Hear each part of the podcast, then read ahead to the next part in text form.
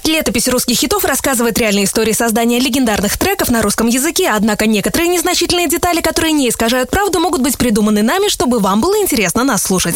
Радио «Русский хит» представляет. Летопись русских хитов. 2005 год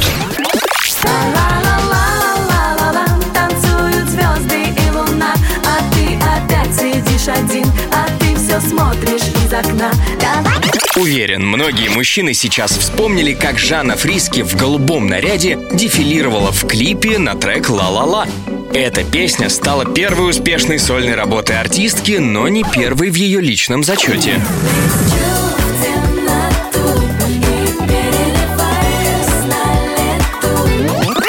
«Лечу в темноту» Жанна выпустила в 2001 году, будучи еще солисткой группы «Блестящие». Продюсер женского коллектива Андрей Грозный сначала с энтузиазмом взялся за то, чтобы параллельно развивать и сольную карьеру Фриски. Но потом решил в этом деле взять паузу. Так, Жан, слушай, что-то твоя песня не выстрелила так, как мы планировали, но есть и хорошая новость. Ваш с девочками трек взяли везде в ротацию и клип, а, приняли на ура. Да, не так-то просто, оказывается, конкурировать с группой «Блестящие». В тот момент Жанна поняла. На двух стульях не усидеть. Нужно выбирать. Но девушке было не просто решиться уйти из проекта, благодаря которому ее знают и любят. Толчком для этого в том числе послужил один из легендарных телепроектов. Жанна, слушай, тут поступило предложение от телевизионщиков тебе поучаствовать в реалити-шоу «Последний герой». М? Круто, я готова. Но ты же понимаешь, что да, там будут экстремальные условия. Да без проблем, зато подумай, это мой реальный шанс заявить о себе. Жанна в 2003 году дошла до финала проекта и стала любимицей не только своих сокомандников, но и телезрителей.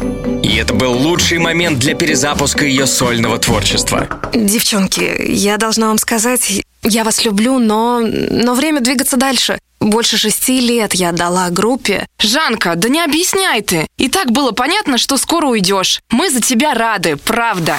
Но какой бы артист не был харизматичный и талантливый, все решает музыкальный материал.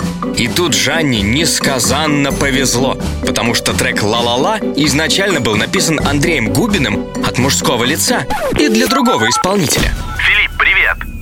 Ты послушал демку, которую я тебе прислал? Андрюш, ну ты, конечно, молодец. Ну, как-то заслуженному артисту России не солидно полпесни петь ла-ла-ла-ла-ла-ла. Серьезно, что ли? Ну, как знаешь. Только потом не кусай локти. Сам Губин тоже не горел желанием записывать эту песню. В то время ему хотелось исполнять что-то посерьезнее. После отказа Филиппа Киркорова трек попал к продюсеру Фриски, и он решил, что для Жанны это подходящий легкий репертуар. В качестве фокус-группы выступили бывшие коллеги артистки по блестящим. Так, девчонки, а теперь только честно, как вам? Ну о чем тут говорить? Да это сто процентов суперхит.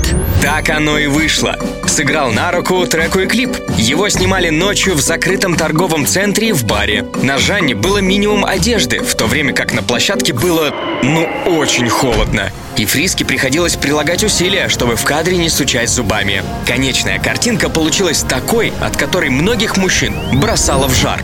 А сама песня «Ла-ла-ла» стала визитной карточкой Жанны. И представить, что с этим материалом кто-то справился бы лучше, чем она, уже крайне сложно.